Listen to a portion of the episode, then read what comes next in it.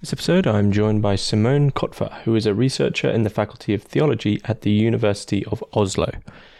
In this episode, we discuss her book Effort and Grace on the spiritual exercise of philosophy, alongside discussions on French spiritualism, Henri Bergson, and the intersection of theology, philosophy, and spiritual practice.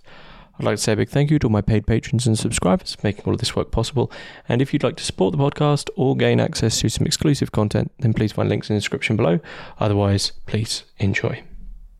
So, Simone Kotva, thanks very much for joining us on Hermitix podcast.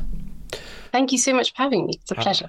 We are going to be discussing your book, which was published in 2020 by Bloomsbury, uh, Effort and Grace on the Spiritual Exercise of Philosophy, which is a book tackling the very precarious intersection between spiritual exercise, theology, philosophy, and a host of thinkers such as Alain, Simone Weil, Gilles Deleuze, uh, Félix Ravaisson, uh, de Biran, uh, the main thinkers that you're touching upon, people who are somewhat um, find themselves perhaps stuck in this peculiar place, which is, um, you know, often with the philosophy, especially with philosophy and theology, people often find themselves being forced into one or the other camp, and it becomes a very difficult thing. And then when you add exercises into the mix, it becomes even more confused. So your book was tackling something that, uh, yeah, it, it's a difficult subject. But before we uh, jump in with a discussion on effort and grace, uh, yeah, just tell us a little bit about yourself and how this uh, how this book came about.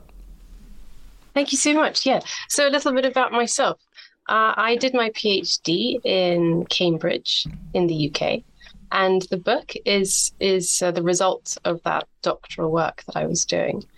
And um, at the moment, I'm working in Oslo at the University of Oslo, the Faculty of Theology, where I'm at an interdisciplinary environmental humanities project and perhaps we can talk a little bit during the conversation about how this work ties into ecology, because that may not be um, evident from spiritual exercises and philosophy.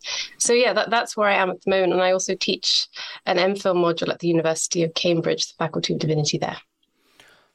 Wow, that all makes sense. I'm very intrigued as to how ecology ties in, but I can somewhat see that. I mean, that's a yeah. I think the the link between spirituality and ecology is becoming ever clearer.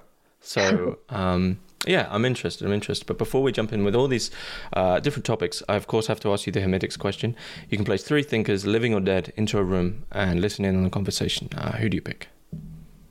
Gosh, I'll, I'll pick um, a few that uh, have to do with the book, I think, rather mm-hmm. than kind of ideally. Uh, I just that was the way I was thinking when you asked the question. So I would really like to see a conversation between uh, Bergson, who is in the book, and we'll probably talk a bit about him, and his sister, mm-hmm. um, Mina Moina. Uh, and um, I'd also like to see uh, uh, his sister's um, husband there as well, MacGregor Mathers. Now, if I'm MacGregor Mathers, now if yeah. I'm right, Bergson wasn't himself directly linked with the spirituality that was going on today, but these two other family members most certainly were. So they were. MacGregor Mathers, I recognize the name, was, I hope I'm getting this right, Hermetic Order of the Golden Dawn? Yes. He, yeah. Yeah. And his sister was with Gurdjieff, I, th- I believe. Or was that his like cousin? He had a loose connection with the spiritualist Gurdjieff, also in France at the time. So, it, do you see in this sort of familial triangle going on? Do you see that really, a, probably when they used to sit down for dinner together, a discussion between you know what where is where are the lines between philosophy and spirituality? Yeah and also magic. I mean that's something which i bring up at the end of my book and that i'm working more intensely on at the moment. Um, i think that i want to see that conversation because i i fear it might be quite an acrimonious one and, and a very sort of re- revealing one. Um, and also the lines between uh, the roles of different genders in that movement at the turn of the century um, yeah, because we have Bergson's sister, who's hugely uh, influential, but actually very underrated in the literature. Uh, so, yeah, I'd, I'd like to see that meeting. I mean, we can maybe talk a bit more about what it means in terms of um, the book and so on, but there is this apparent contradiction between Bergson and uh, spiritism, sort of spiritualism of, of French philosophy that I write about, and then spiritism or engaging with spirits, actual spirits, table rapping, and so forth. But actually, there, there were quite close connections between people who worked with spirits, not necessarily spiritists, but you know, the Hermetic Order Order of the Golden Dawn were uh, engaging with spirits in different ways. And then French philosophers writing about the movement of spirit in the cosmos and the kind of the movement of spirit through human bodies and minds. Um, and and I would really like to to think more about that relationship at some point. Mm-hmm, mm-hmm. It's always interested me the fact that uh, one of the key differences between at least the the appreciation of certain, shall we say, just thinkers between philosophy, spirituality, and then magic is that the latter two, spirituality and magic, have definitely been far more. Uh, I have to choose my words carefully here, but just accepting of of women. You know, women never had that hesitation which philosophy had. I don't know if you'd agree with that. I, I don't think I would actually. No? I think there's Okay. there's an awful lot of misogyny also in in uh, Western occultism, especially. I think it's very different in different cultural settings. Mhm. Um, but if we're looking at Western occultism and Hermeticism, which is the context for Bergson and his sister and MacGregor Mathers, then it's certainly quite misogyn- uh, misogynistic, which is why uh, Mina is a really important person in that context. Mm-hmm. Mm-hmm. Okay, okay. Well, I'll uh, I'll consider myself wrong in in that instance. It's, ju- I, I guess. Hmm. But all I meant really by that was that throughout the history of magic, I think uh, female figures have come to. I don't know, come to the top as much as, as men often have with figures such as Blavatsky or the Salesman or various figures. I think that have. Yeah, no, I, I, I agree. I agree with you. Um, I was, I think I was just thinking about the fact that even though there have been so many influential female figures, Mhm, and especially in the revival, the modern revival of witchcraft, which is female led, mhm, um, still the texts we tend to refer to as like canonical and occultism are typically the ones authored by by male figures. Um, and that's a shame. And there is there is still this tendency to sort of um, consider many influential female figures like Blavatsky uh, with more derision than male figures. And I don't think that that's particularly justified. Um, yeah. But I mean you're right. Absolutely. There are far more uh, many more important female figures in mm, Western occultism. Yeah. Mhm. Yeah, no, I don't think the Blavatsky uh, criticism is justified either. She, you know, the the, the common criticism is that, that she, she's uh, lazy just because she says, "Oh, there was these Tibetan, you know, masters that I met," and then everyone says, "Well, you've got no proof for that," and then, but actually, there's 101 other male figures who also do that. Rudolf Steiner, right? It's like, oh well, I looked at the Akashic records. Okay, well, where are they? right, it does the same thing. Anyway, um, so this French spiritualism, which really underlines at least the beginning of your book and is, is sort of a current throughout. I mean, you've mentioned that there's many differences here. I mean, how would you define this French spiritualism, or uh, am I using the correct words at all there? Yeah, yeah, absolutely. Yeah. It's it's called French spiritualism. And so spiritualism as a concept has been around since the early modern period. It was a way of referring to a worldview that did not accept a reductivist materialist framework. So a framework that postulated that everything could be explained um, through you know, the natural laws of matter, if you like. That's the kind of simplified version. And so the philosopher really famously in the early modern period who comes along and uh, has an alternative view is Descartes. Now, this isn't like a sui generis view, like he's building on a very long tradition, but Descartes is the one who um, gives birth to the idea that there is such a thing as spiritualism. So it doesn't really exist as a concept before the early modern period. So yeah, it's it's an idea that um, the world cannot be explained by matter alone. And when we try to do so, we end up with like bad ethics, a bad understanding of what, um, firstly, a human being is. That's usually it's kind of anthropocentric, but then kind of also uh, other creatures and just in general, like life. Um, and uh, what happens is that at the beginning of the um, 19th century, there was a revival uh, of spiritualist ideas. And the context here is new. So, like 100 years have passed since sort of Descartes, as it were, and we've had all of the 18th century. What happens during the 18th century is that there is this intense interest in what's uh, called or becoming called psychology. And it takes this particular form in France. And the form it takes is uh, canonically manifested in Condillac, who's very influenced by Locke. Um, and so they are empiricists of of the mind of the of the human psyche, and they try and explain it according to laws, um, and sort of they model the human being's inner life uh, on mechanistic laws. Now that's a simplified version. I'm actually quite a big fan of Condillac, but basically this is this is the idea that you can explain even the psyche according to these laws.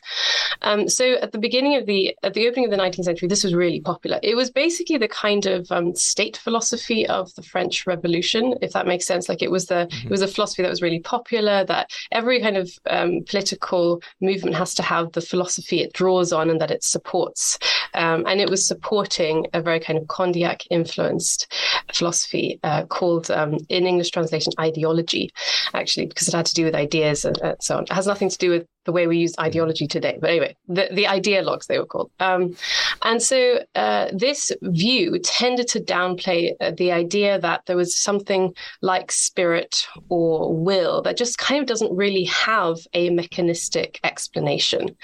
Um, and at the beginning of the 19th century, the number of philosophers who were just dissatisfied with this kind of uh, politically driven state philosophy, um, which was seen to be part of uh, a quite a kind of overly rationalist um, agenda. Uh, and so they started looking uh, for alternatives, and they typically looked to German philosophy for alternatives. And what they found there was a more openness to these older ideas about the will, about desire, um, being sui generis, and you know just inexplicable in terms of laws. And they they weren't. Re- they weren't sort of rejecting empiricist explanations, but they were trying to say that that model of how a human being works is only partial. And that hmm. we need another complementary model to understand the sort of full picture, and possibly even many more models, right? So the person I've been I write about in the book who's really important here is called um, well, he, he, had a very long name, but let's call him just Maine de Biran, uh, which is uh, his his taken surname, and that's how we tend to refer to him as Maine de Biran or Biron. So Biron uh, argued that there were uh, complementary models for understanding how a human being worked. And he was a big fan of empiricism, especially when he was younger.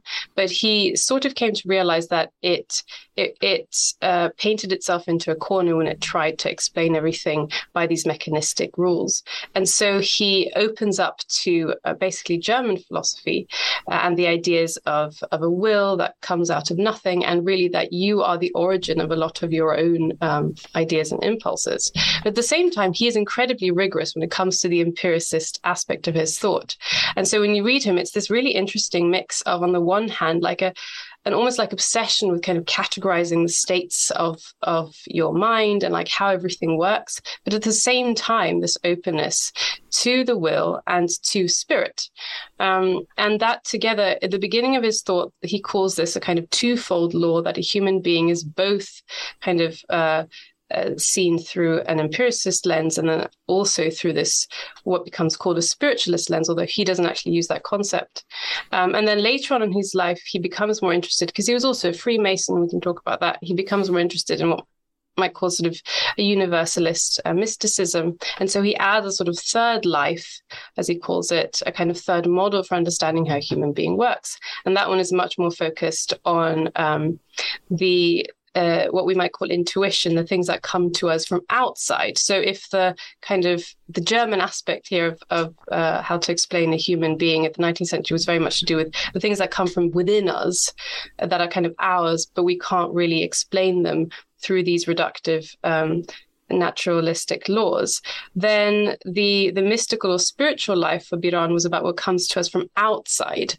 and influences mm. us, such as yeah, as I said, intuition is one way of thinking about it. He he compares it to Socrates' daemon, for instance, and of course the Holy Spirit, uh, and so on. So that's sort of what uh, is driving spiritualism in France. It's a reaction to, on the one hand, materialism. Um, and then on the other hand, also to the German philosophy that is influencing it, because it also sees that that kind of framework can veer too much uh, away from uh, the empiricism of the psyche, which it very much as a tradition upholds. And of course, at the end of the 19th century, it gives uh, birth to uh, a philosophy in Bergson, which is very close to phenomenology, and then influences very, very strongly uh, French phenomenology at the beginning of the 20th century. So I don't know if that was uh, no, too much or too no, little. No, no, but... I think it was uh, it was just right. I mean, it, it actually ties a lot of this together in the sense that I could now almost read your text. Now I'll take a risk here, but I could almost read the text now as a hermetic text in the sense of the above and the below. With the below, I don't want to. Um, uh, make the make these terms synonymous, but with the below in relation to effort, in relation to will, psychological laws, even going back to Descartes with the idea that some animals are literally just machines, uh, and these inbuilt evolutionary laws, and then the problem of well, what about grace, the above, something being afforded to you completely outside of any mechanical laws and between these two positions how does that work? So would I, you know in that in that sense putting all this together your is, is your text like a a mediation like a a philosophically hermetic mediation between these two but with a a primacy on the philosophy?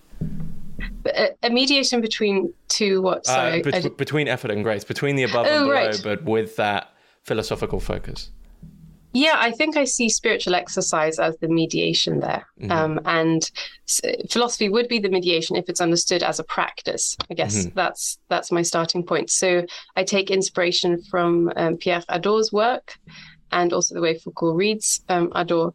But I also try and give an alternative story of spiritual exercise in the way that they present it, um, because there are some limitations to how they do so uh, yeah. Mm-hmm. What do you what do you see as their key limitations?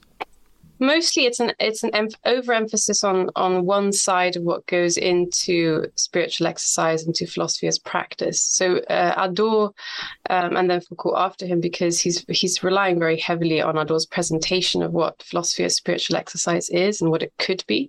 Hadot was very focused on Stoicism and on Stoical exercises. He does write about other Hellenistic schools, and he does have a very deep sense for um, what I was just referring to. It's kind of the third wheel um, in in the model that spiritualism is is espousing. But he does present uh, spiritual exercise as an effort of the will to attend and focus on specific things in order to prepare itself for hardships in advance of, of the event. Mm-hmm. Um, and this is certainly one aspect of what spiritual exercises are about. So Hadot is relying quite heavily on Ignatius and Ignatius of Loyola's spiritual exercises. Now, that particular book, now we're not going to talk about Loyola as a figure, I mean, we can, but he's more complex. But that particular book, which is what Hadot uses as his reference point, is kind of notorious for overemphasizing the will and for overemphasizing effort. That's because it's a book of meditation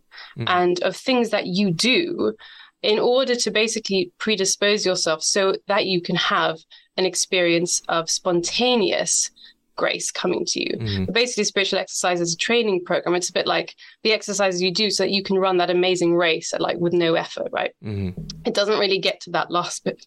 Um, if you read Loyola's uh, diaries, though, you see that he's in fact much more kind of personally invested in in the grace aspect. But the exercise manual is is a manual for meditation. And so what Hadot ends up doing is he models when when he compares philosophy to spiritual exercise in his famous book, um, Spiritual Exercises from Socrates to Foucault in the English later edition and translation. Uh, he he essentially equates spiritual exercises with meditation, and of course, meditation is an effort of focusing the will and doing certain things, visualizing a lot of things as well. Um, this gets taken up also uh, later by um, the literary critic whose name suddenly escapes me. Um, anyway, we'll uh, come back to that.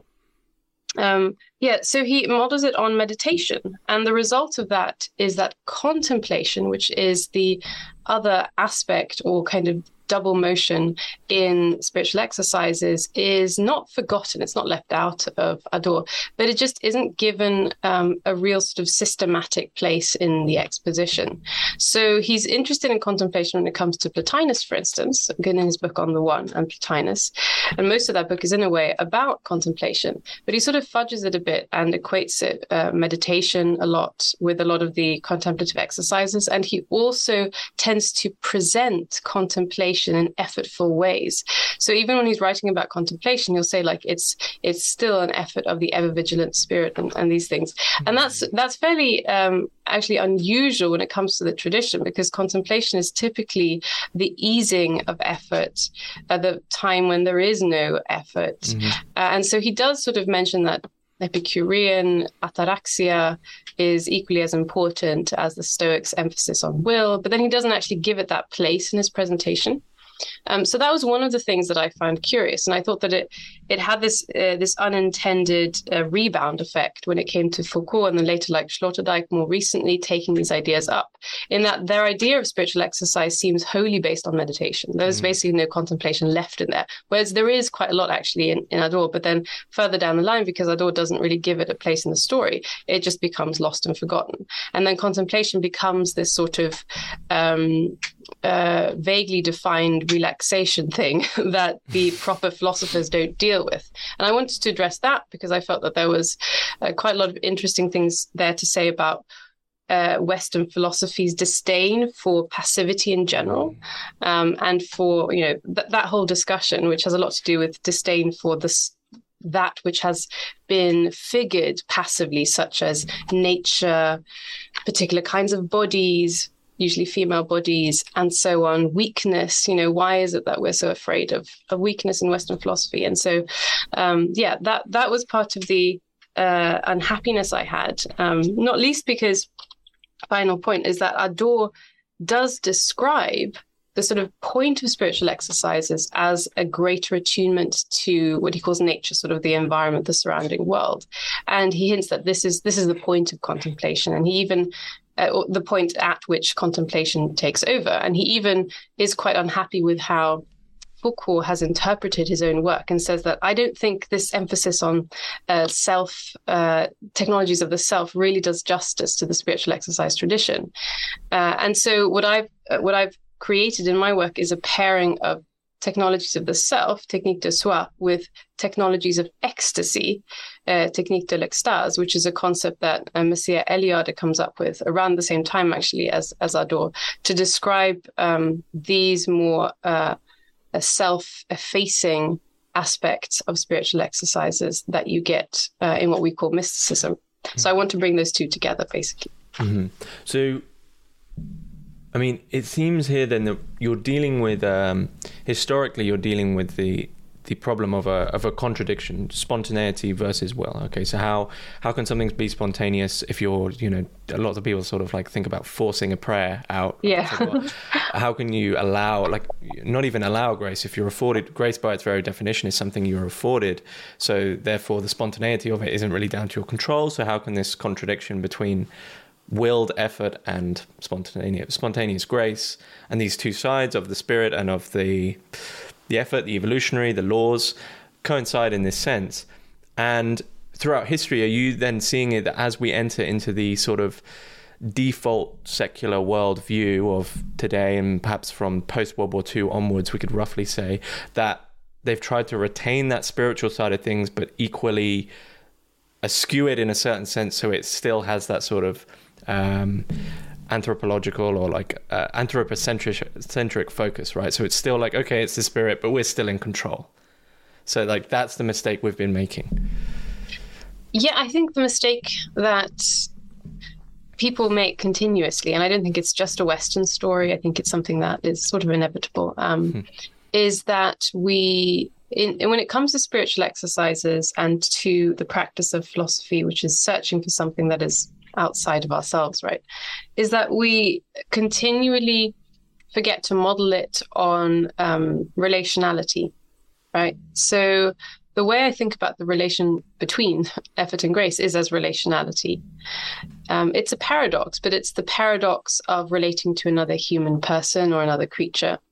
In that, in order to have a conversation with someone, you have to put forward an effort and put your best foot forward even you have to possibly make quite a bit of an effort if you mm. want to have a establish a good working relationship but once you've said your bit you can't then coerce the other person into saying what you want them to say. Mm. That would not be establishing a good relationship. That's, I mean, that's just coercion, right? Um, then you have to wait and you have to be open and you have to listen.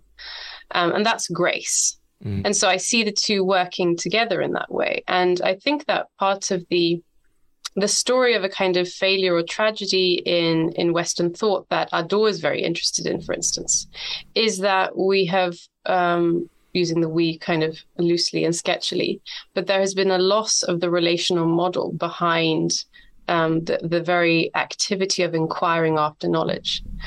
Uh, and Hadot is writing from a psychological perspective, right? I mean, this was still quite accepted in, in philosophy that when we're talking about like Socrates' daemon, this is simply a metaphor.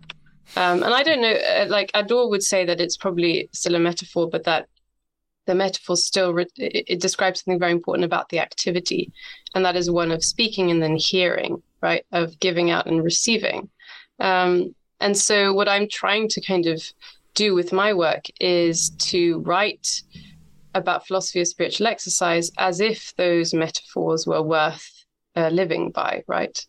Um, and uh, that's where I'm very interested in practices of magic, for instance, because there you have a very different model, particularly in traditional magic. Um, so, different traditional societies and their practices, and the ones that uh, are still around um, in the West, is that you you instead of having a psychological model, you have a spirit model, mm-hmm. where it is the subject, the sort of the practitioner actually speaking to something outside of themselves and then that uh, dialogical relational model is much more evident.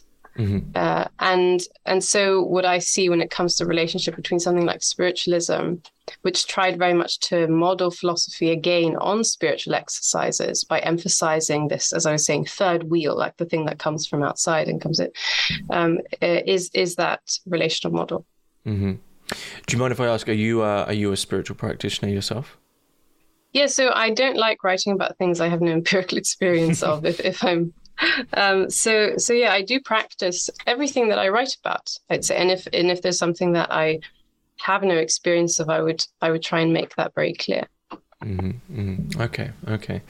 So, I guess the big one big historical question with respect to your book is where do you think this and we've sort of touched on a little bit a little bit but where do you you primarily see this aversion to passivity to because when you mentioned about um, you know empathy with the relationship of having to put your best foot forward it seems that the problem that a lot of people are entering into is they want to you could sort of i guess throughout history you could see those three things as the same but in different contexts so like god's will nature for Hadot or empathy, people want to enter into them, but they want to enter into like accordance with God's will, but on their terms, right? Yes. Or like empathy, but on my terms. So it's like, all right, I'll agree with you, but you know, they sort of want to reel it back and try. I don't know, almost like a ga- like a spiritual gaslighting or something like that. Um, where do you see that aversion to you know that true passivity of you know I guess which really could be defined as we would now see it as a vulnerability, as a, as, as you said, you mentioned a weakness,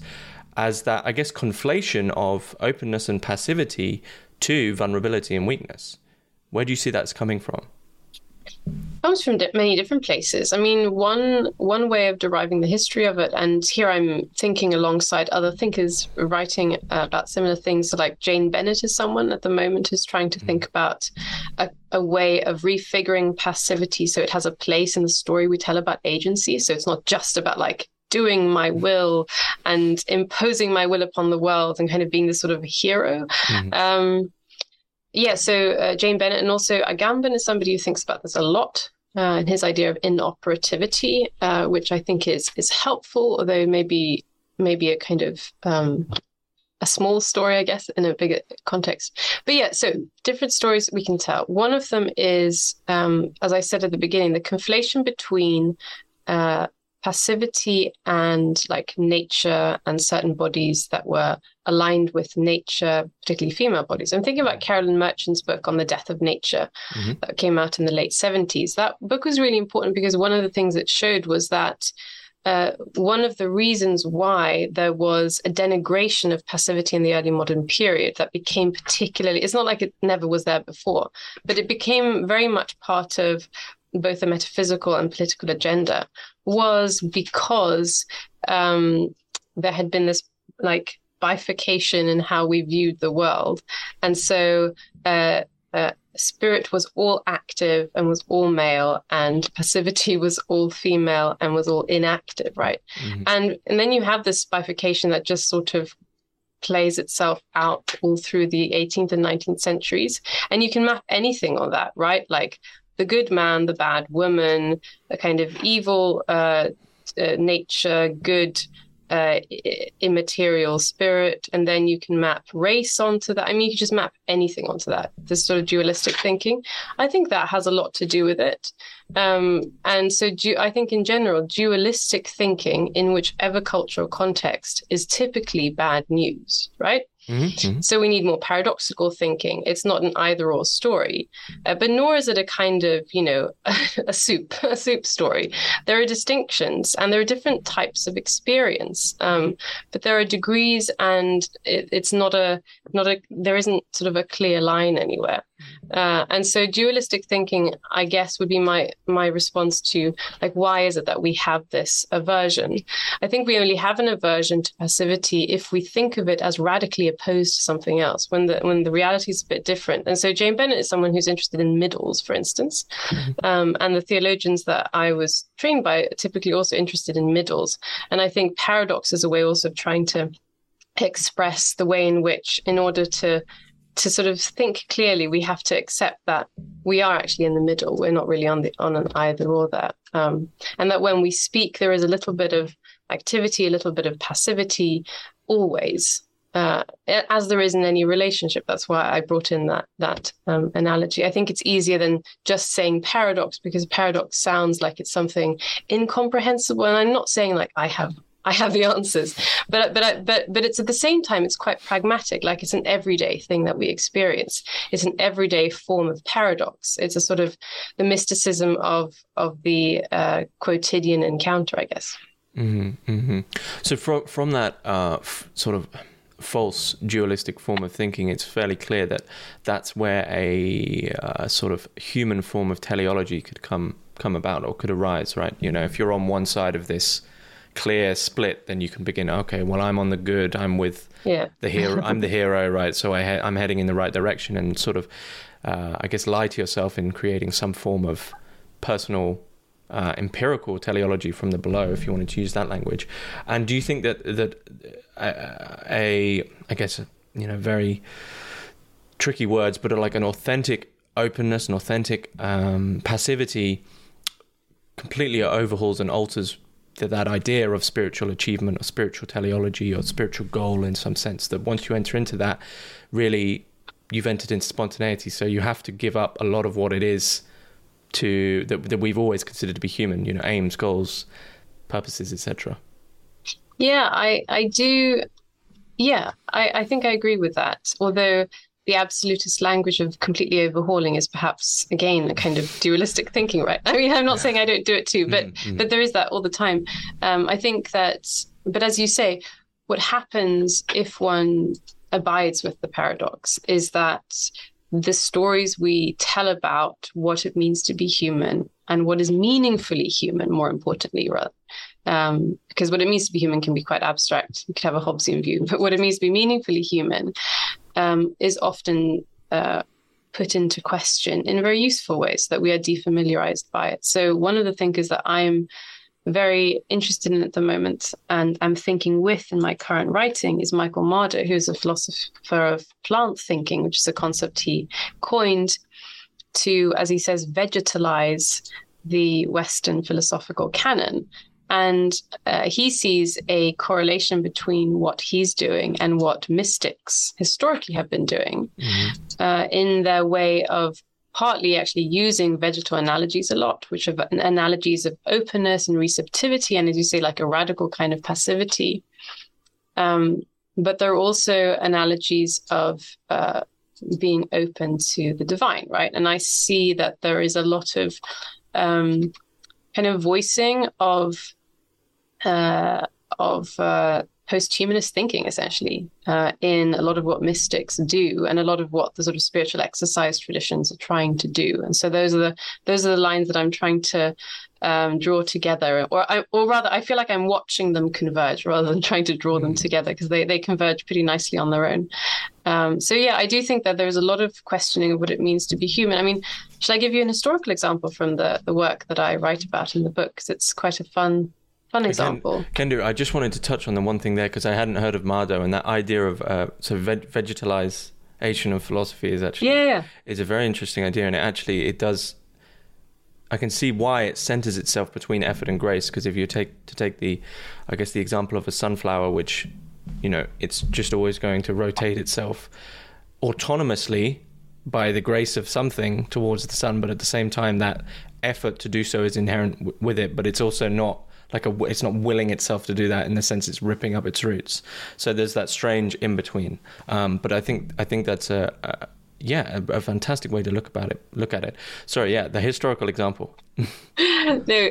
Um, we might we might derail somewhere else now. I like that as I um, yeah, I I love the way when Marder describes plant thinking, he he uses a lot of the language of receptivity and being radical, as in like being rooted, right? Um, and what I particularly like about him is that he doesn't then present plant thinking as the opposite of like animal activity. It's it's this middle, right? Um, and I think that's what we've we've lost sight of metaphors and stories that can give us that middle uh, in the world around us. And so that's why I think plant thinking is really important. I mean, plants really are like superior creatures in so many ways, and their ability to survive and like interact with environments and longevity. I mean, it's yeah, sort of endless list. Um, yeah, uh, the, the historical example. What I was thinking about was just to tie it back to French spiritualism a bit and the book. Um, so Maine Biran, whom I mentioned, uh, towards the end of his life, he became obsessed with, I said this, these these three wheels and how they interact. And at one point in his notes. Um, he he points out that the human being uh, the human life is this strange like middle and this isn't a new idea it's it's quite old like the human is in between lots of other things but um, he becomes very uncertain when kind of describing what's above and below the human life as to whether there really is any difference between what he sees as as above the human which is the spiritual life so mm-hmm. this like radical openness you know it's it's not me that's willing, but it's something coming to me. And what's below the human, which he sees as the animal life. Mm-hmm. And for him, animal life mean, includes the the the veget what someone like Marder would call plant thinking and and uh, vegetal ontology. And so he has this incredible passage, which I do write a little bit about in the book, and that I'm thinking a bit more with now, which is that uh, he says something like, along the lines of above and below, there is no more human life. There's no more kind of willing, um, there's this receptivity, uh, and he implies that the animal and the spiritual merge, right? Uh, mm-hmm. And I think that that uh, is a really important moment, I guess, in the history of philosophy for me uh, that has been overlooked when it comes to what a philosopher, because Biran was practicing spiritual exercises, deeply engaged in introspection and um, different forms of uh, Christian mysticism and that what what the realization that comes out of that kind of practice is that the human uh, it's effaced and it's effaced not just in the direction of something like more than human in the sense of you know god right? Mm. but that god turns out to be possibly just the animal in you as it were the plant in you. Uh, and I, I think that's something we we should be uh, considering more in in our philosophical practice and in metaphysics Mm-hmm. I mean, it's not necessarily a question, but it, it, it reminds me of. Uh, I'm going to assume you've read Meditations on the Tarot. I have a bit, but it was a long time ago. Mm-hmm. So there's, I mean, there's there's just the the the meditation on the hanged man who is now gone along his spiritual journey so long that he's now upside down. So his feet are rooted to the divine, and his head and his reason and his intellect are now on the blow and in the animal realm. And he's in this place where he's found, you know, he's found that means to passivity. But I guess to look at the card, you realize that that passivity for him comes around with a lot of strenuous, strenuous effort because he's you know he's hanging by his feet from a tree, so it's not exactly easy. Um, so, I mean, hmm, the big, the, I guess the big question, the difficulty, and uh, is is really how do we how do we remain autonomous amidst effort? Right. That's that's the that's the paradox. Is how can this be? Basically, I mean, the, the effort and grace is is is really a question of how can this be? I mean, of course, we've touched on this before, so I'm, I do not want to repeat myself. yeah, autonomy. I think you. Yes. How can we remain autonomous in the midst of passivity? Perhaps in the midst of um, how can we have agency i guess is is Yeah, a way of yeah. storing it yeah i think you know autonomy is a model it's it's all about stories we tell about this thing we experience as agency and that sentence itself is a story uh, and it's about trying to tell that story with words that are somehow activate something in us um that change something about the way we practice. And so uh, those sorts of stories are the ones that we're trying to to tell. And the story of autonomy, so the story that autonomy tells, uh, can be helpful in some ways, right? Because there is an aspect of the experience of agency, which is very much one of like, I am willing this. And if I don't will something, then little will happen, right? In my immediate environment. Immediate causality is very much like that. Like if something doesn't move the other thing, it's not going to move at all. hmm But if you zoom out, you see that in fact the whole Earth is moving, right? So something is in fact always moving. Um, and so the story that autonomy tells often uh, takes away attention from the fact that we are interdependent, right? I mean, we don't actually make up our own laws.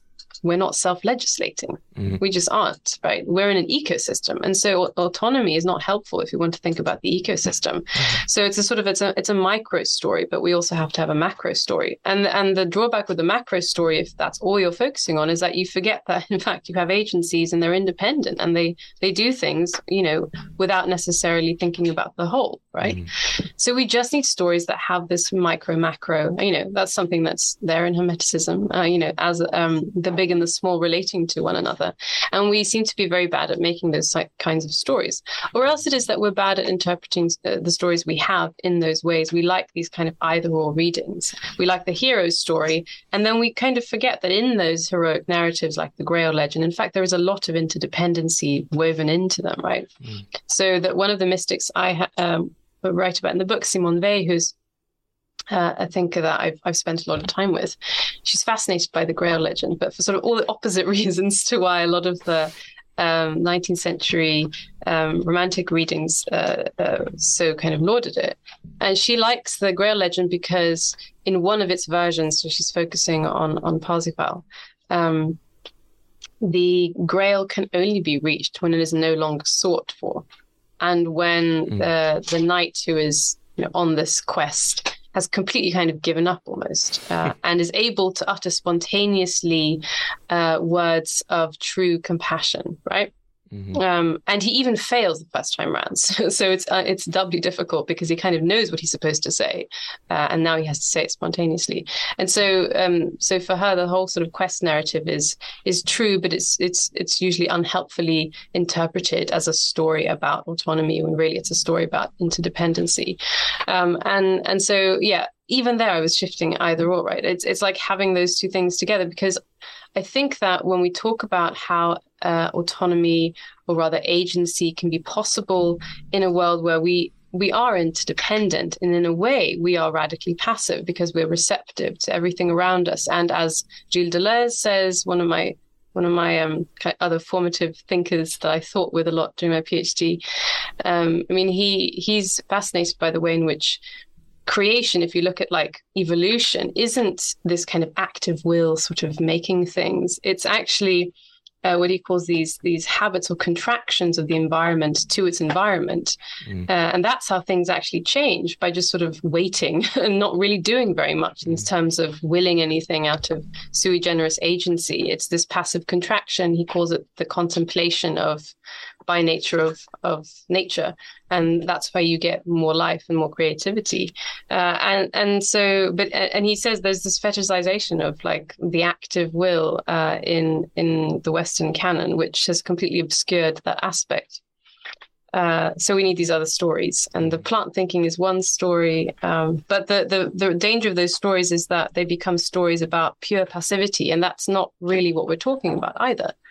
Um, so agency is one way, I think, quite good way of storing it. Agency, the word agency, um, but even that has has a lot of activity built into it. Um, so yeah, I'm I'm thinking about different ways of storing it. Plant plant thinking is one way, and mysticism is another, with its techniques where you have both meditation and contemplation, both a kind of active and passive way of working, I guess. Um, and yeah. I mean, it's yeah. I can see now why you know you mentioned at the start about bringing in ecology and this connection to, to plant thinking, and I'm thinking back to I mean one of the the few um, mystics you could you could say that I've read who's who's written of this clear overlap. I mean, Rudolf Steiner's written loads about you know farming and the overlap between spirituality and, and mysticism, and he says, look, plants don't get sick, which begs the question, well, how, what what's a sick plant then? And he said, well, it means the terrain is sick. It means the whole ecology is sick. The plant itself had this sort of gave over its passivity and it's only sick because of that. It's not because of its will. In that sense, you know, a plant doesn't sort of like push its feet down and uproot itself to move to where the sunlight's better. That whole terrain, which he, I think, when he's talking about manure, or even on a very practical level, he calls it like a spiritual stomach. Um, that whole terrain is sick. The whole interdependence that you were talking about is sick, and it, in that sense, it's almost like uh, the the willing, the pure agency, the fetishization of the agency we we're talking about would be the equivalent of a plant uprooting itself and like walking off into a better patch of sunlight, which is like a ridiculous thing. You know, the whole, um, the whole thing. Ha- you know, I mean, it sounds so banal, but the whole thing has to work together. Um, but in that sense, there's sort of like a morbidity because, in relation to that passivity that plants have, you know, when things die, when things don't happen to get in the sunlight, it's not. It wouldn't be understood in the same sense that it would for humans, right? It's like well they've died but that's just part of like the ecological process. That's part of a bigger thing. And so you know it's not this sort of almost like human tragedy that that's happened. So i'm gonna i've thrown a lot at you there but that would be where i saw the see the connections with the the ecology. I don't know if i'm on the right lines at all I like that. I like that. I have to think more about it. Um, yeah, I've not read much Steiner yet. I've I've looked a bit at his work on plants, which I find interesting, and the way in which he has the spiritual exercise of, of connecting to them. I think is is a kind of it seems like a kind of practical application of a lot of what Michael Marder writes about. Mm-hmm. Um, yeah, and I, I think that really we, I mean, one of the th- points that Marder brings up a lot, which I think resonates with what you just said, is that uh, we don't have to, in fact, look to plants only when we think, want to think differently and vegetalize our own philosophy in the Western canon, because we are already plant-like in our own bodies. So there are there are things that our bodies do that uh, function on a sort of vegetal basis. So, for instance, the way our skin perceives the environment, right? Mm-hmm. It doesn't do so voluntarily. I, we don't have to do anything for our skin to sense the environment. It's just constantly there, like taking temperatures and like, you know, um, being perceptive. And so one of the points he makes is that it's not about saying that plants, I mean, I was saying they are superior, they are superior in many ways. Um, but at the same time, we are also plants. Mm. And uh, we, the same, what Steiner says about plants can be said about human beings and animals who move across the earth, which is that we have this idea that we are somehow detached from it because we move on it. But if we know that that's not true, I mean, we cannot exist for very long outside of the earth, right? Um, it, and it really is like not very long at all that we can exist and flourish uh, outside of the earth. So even we are basically plants, right? We we don't have the same kinds of roots, but we are rooted um, practically. Uh, and so seeing ourselves in that connection also uh, you know questions those stories we tell about autonomy and how we're so very different from plants and so on um, it's also about about understanding where the connections are okay so so for you if we were to look back at the sort of very many people, I guess, would say it's traditional, the, the very traditional great chain of being rocks, plants, animals, man, angels, archangels, God. Yeah. you want to jumble this all up together in sort of a radical, uh, an act of like radical empathy. Radical empathy. Yeah. Um, yeah. What do I want to do with the, guess, the great chain? I guess that would be like empathy on behalf of who, right? That would be the question. What do you want to do with the great chain of being? What do I want to do with the great chain of being? um, yeah, the great chain of being is is a good model, I guess, for understanding how everything is interconnected. The drawback of it is that it's a chain, right? And so things are actually quite distant from each other. Mm-hmm. Which is not very realistic and not, in fact, how things are experienced. So it tells one part of its story is quite useful and there are other parts that are less useful. I mean, analogies tend to be like this, is why they multiply, where we need many, because one is never going to do it um, for our experience. So I think uh, where the great chain of being is useful for some things and not very useful for other things. Mm, okay, okay.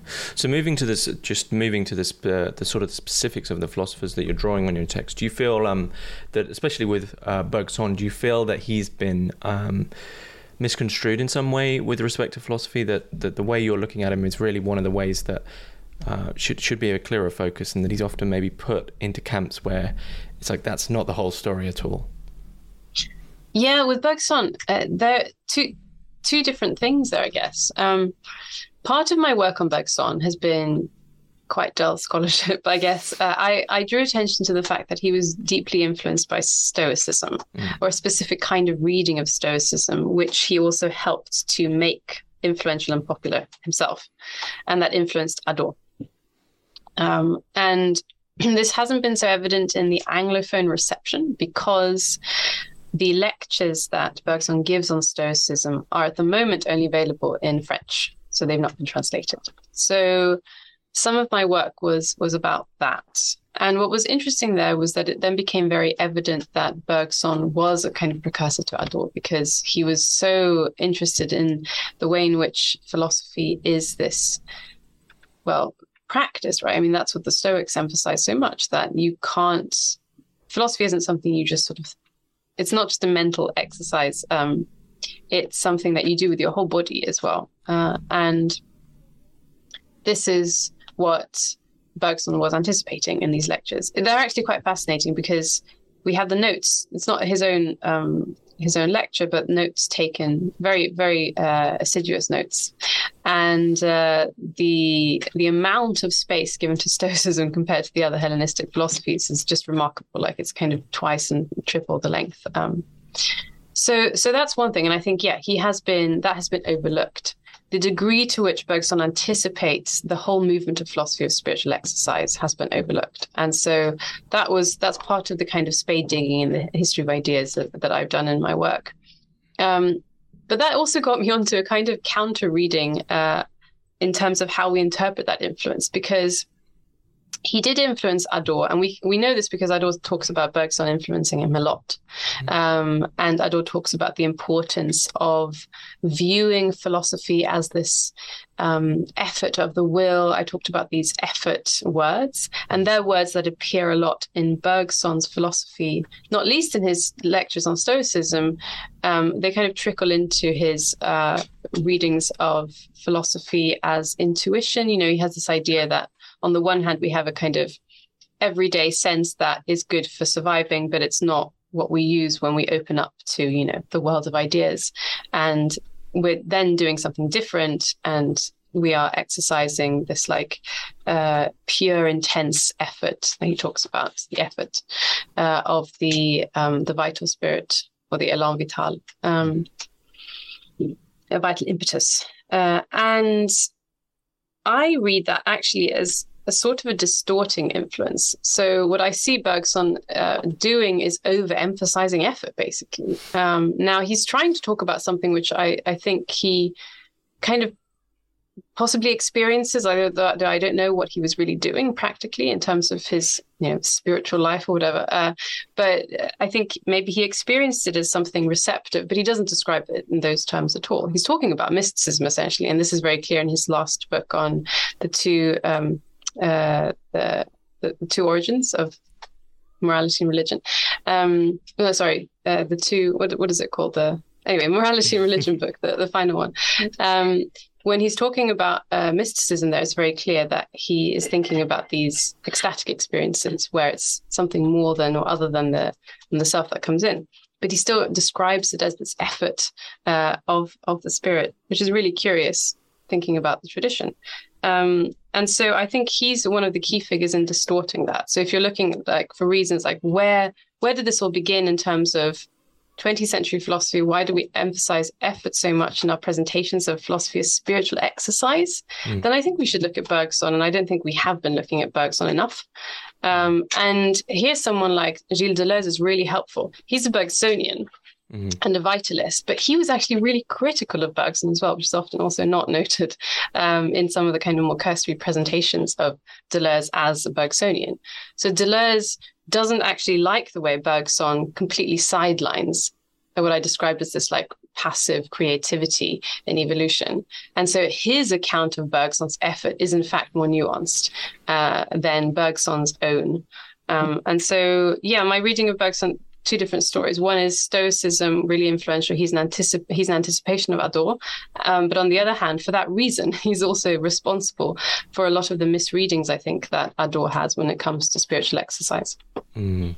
Yeah, I uh, discussed this with uh, Craig Lundy when we discussed Deleuze's Bergsonism about the fact that a lot of uh, what many people consider Bergsonism now is really, they don't realize they're actually speaking about Deleuzean, Deleuzean Bergsonism. Yeah. and very, very few people actually go back and everyone just reads reads the little hundred and hundred. I think it's uh, like hundred pages by Deleuze, you know, to get their grasp on it, and then they're done. So, uh, but to be fair to Deleuze, he does a good job. So, um, but it is a different thing. I mean, that's the problem. Um, I guess one just uh, a final thing, you know, on on talking about these thinkers. I mean, some of these other uh, other thinkers that you do bring in, less so Simone Weil, but uh, Biran uh, and especially uh, Alain these are things that really are big influences on many other of the canonical thinkers that we now, um, you know, consistently talking about. I mean, it's a pretty pretty dull question, really. But I mean, do, in a sense, in drawing them in, is it was this um, an effort on your part to sort of try revitalize discussions about these these people who've somewhat been forgotten?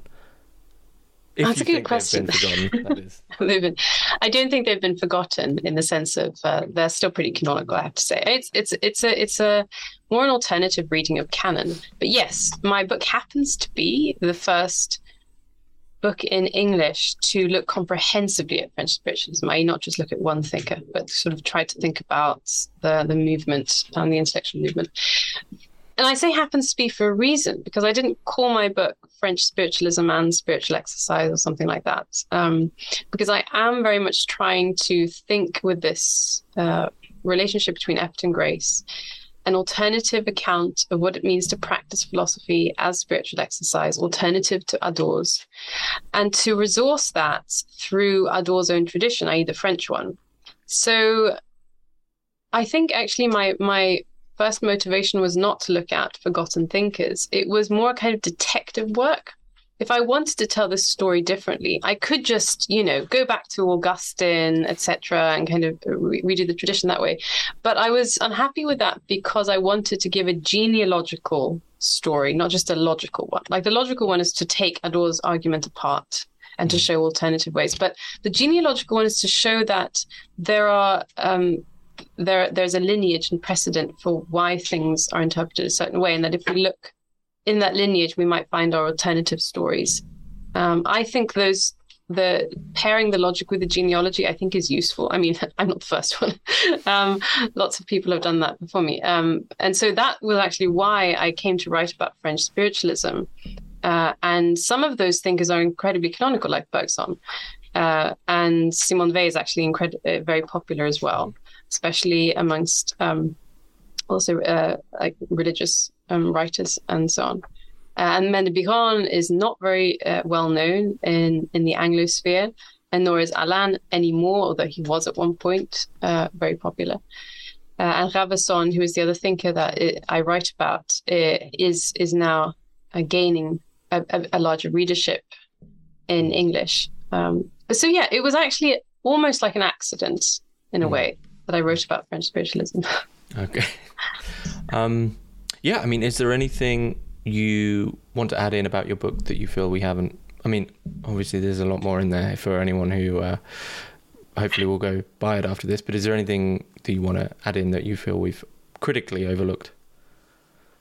I don't know. Um, we didn't talk much about ecology uh, and uh, the the way the book ends, I guess, but we've we've spoken about the the way in which this kind of thinking leads to considerations of interdependency, right, uh, mm. and and autonomy versus ecosystem. So I think we probably got there.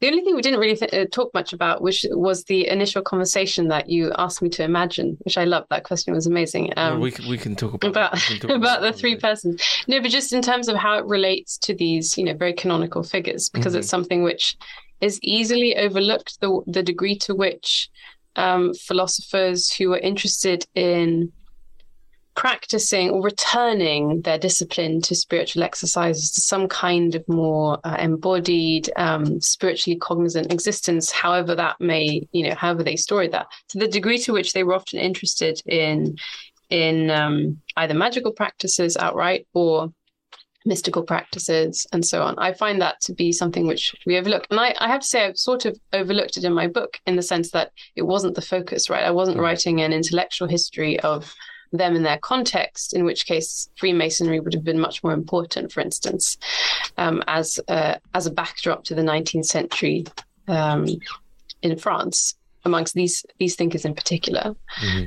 um, one of who was whom was like Grand Master um, and so on of, of a lodge, um, and so that's a question which I mean I, I raise that as the, the the conversation context in my answer, partly because it's something which I'd I'd really like to know in a way more about and uh, that I'm working on also more at the moment. I see what you mean. So you, you see that conversation in relation to effort and grace is really there's a, the the the answer between those three would be one concerning magic, which is which which is its own very specific thing.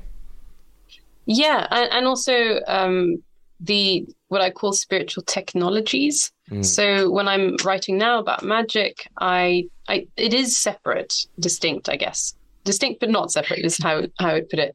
Um, I'm interested in the places where um, spiritual exercise traditions like the Loyolan one uh, and uh, magical practices like the ones we find both in traditional magic and in Western occultism, where they converge, mm-hmm.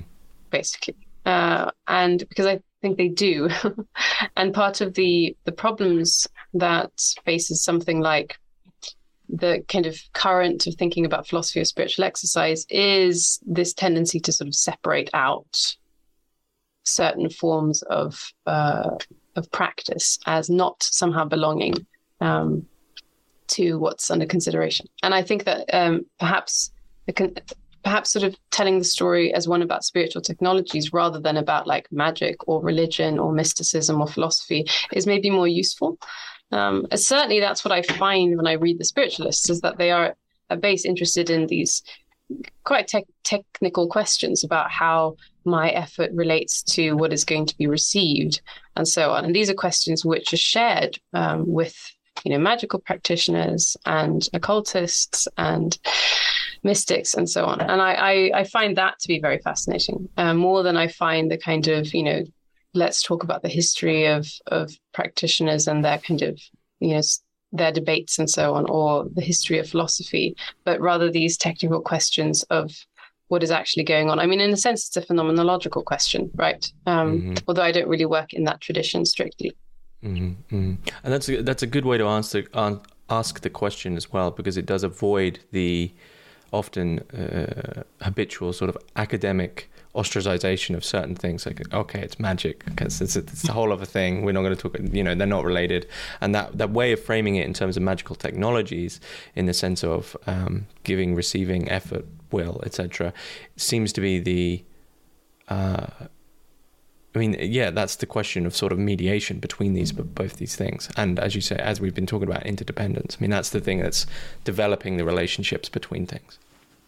Yeah, and and to have to understand. I mean, this comes down to kind of um, openness. Also, when we when we read texts that we may not be familiar with, or that we've had stories about that put them on the side of like the other, right? And something mm-hmm. unfamiliar, um, which is often typically the case with something like magic or even spiritual exercise, even mysticism from a from a strictly kind of dogmatic theological point of view. It's something other. It's something a bit um, not quite uh, rigorous, or you know, whatever story we tell about, it, we, we put up these sort of fences. I mean, Michel Michel de Certeau, who's uh, one of my favorite readers of mysticism uh, in the early modern period, is very good on this, sort of showing how um, mysticism and everything that's kind of vaguely allied with it um, becomes this uh, thing that is colonized essentially by other disciplines, like more rigorous ones, supposedly like philosophy or theology.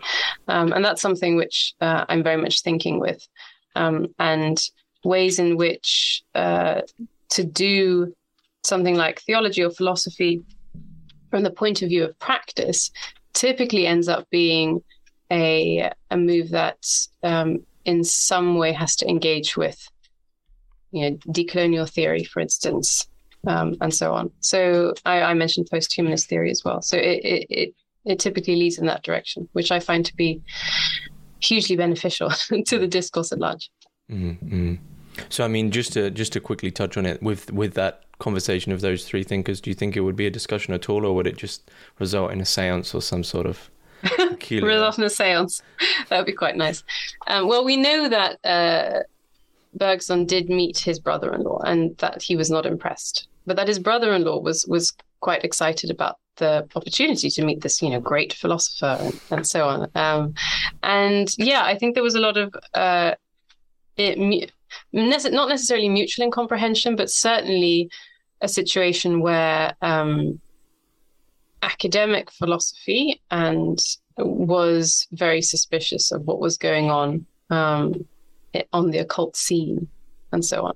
And there are so many interesting stories there because, of course, his sister was was very important there, mm-hmm. giving, as we were saying, like voice and agency to a lot of female practitioners uh, and inspiring them, right? Uh, and what they were doing, I would argue, is perhaps not so very different from what Bergson is is in fact describing, um, but told with completely different stories, different language, um, and also with or without rituals accompanying them.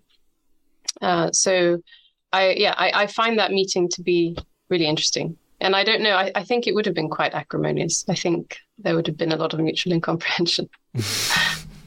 might be might be a disappointment of a disappointment in relation to like the, the a lot of what they would be wanting to discuss is intuitive and can't you know that uh, they can't immediately define it right so many mystics say look you have to experience this to understand it. So I, I don't know why I'm even writing this book. Is the general conclusion of a lot of mystics? Yeah, or or just the. I think on the other hand, mystics are very good at telling stories.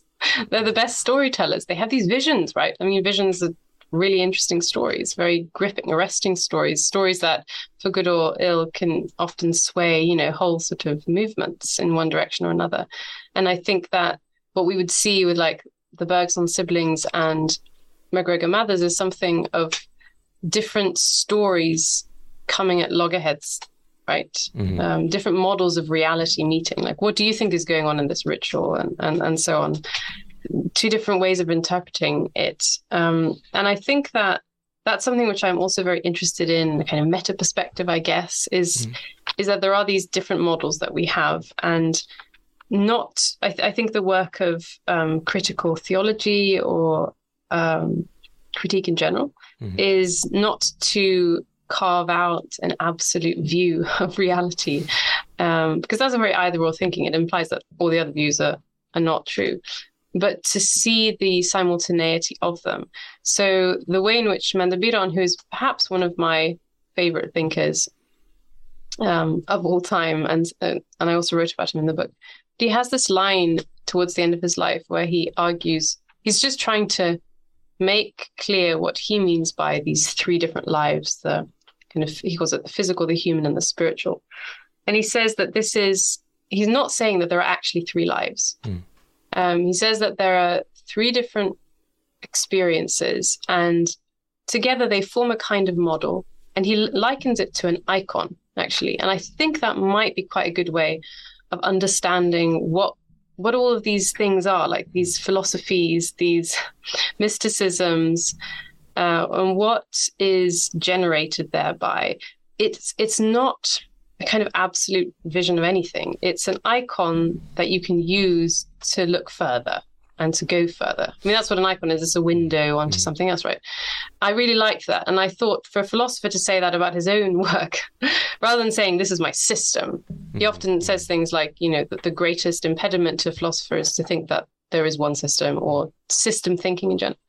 Um, and so, yeah, to, to be able to do philosophy of spiritual exercise uh, in an icon, the mode of an icon, um, would be something for for the future. I think not just for individual human beings, but for the planet at large. Is, that, is that what you're working on now with uh, your work with the ecology? Are you working on another book in this domain, but ecology focused? Yeah, I am. So it's it's called Ecologies of Ecstasy, practicing philosophy through mystical and vegetal being, and it is uh, doing uh, very similar in a way to my first book. So a genealogy, partly tracing the convergence between plant thinking and mysticism in uh, the Western philosophical spiritual canon, um, and then into focusing on the early modern period, mm. and then into more contemporary thinkers, including Gilles Deleuze uh, and so on. Yeah. Well, When will that be ready? Or is that the question I shouldn't ask? You shouldn't ask that. I shouldn't ask. I'll leave it be. Oh, well, I look forward to seeing it in the uh, the future.